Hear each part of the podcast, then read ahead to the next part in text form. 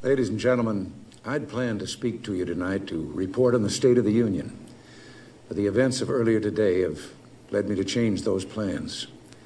Today is a day for mourning and remembering. Nancy and I are pained to the core by the tragedy of the Shuttle Challenger. We know we share this pain with all of the people of our country. This is truly a national loss. 19 years ago, almost to the day, we lost three astronauts in a terrible accident on the ground. But we've never lost an astronaut in flight. We've never had a tragedy like this.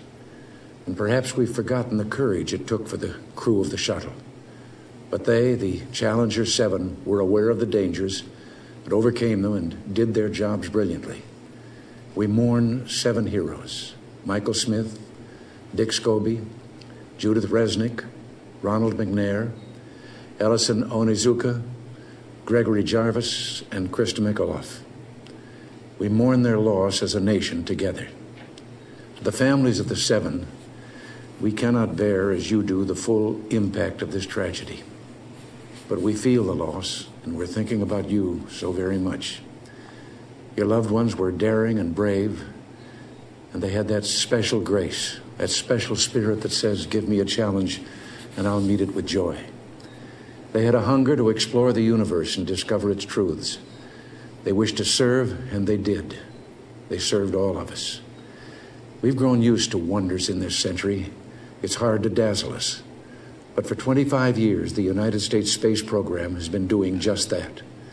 We've grown used to the idea of space, and perhaps we forget that we've only just begun. We're still pioneers.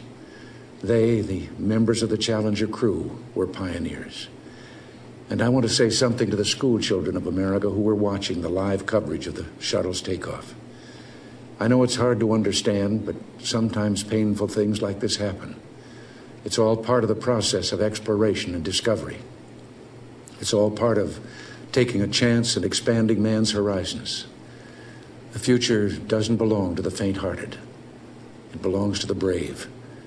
The Challenger crew was pulling us into the future, and we'll continue to follow them.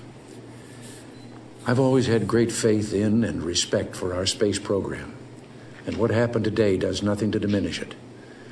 We don't hide our space program, we don't keep secrets and cover things up. We do it all up front and in public. That's the way freedom is, and we wouldn't change it for a minute. We'll continue our quest in space there will be more shuttle flights and more shuttle crews, and yes, more volunteers, more civilians, more teachers in space. Nothing ends here.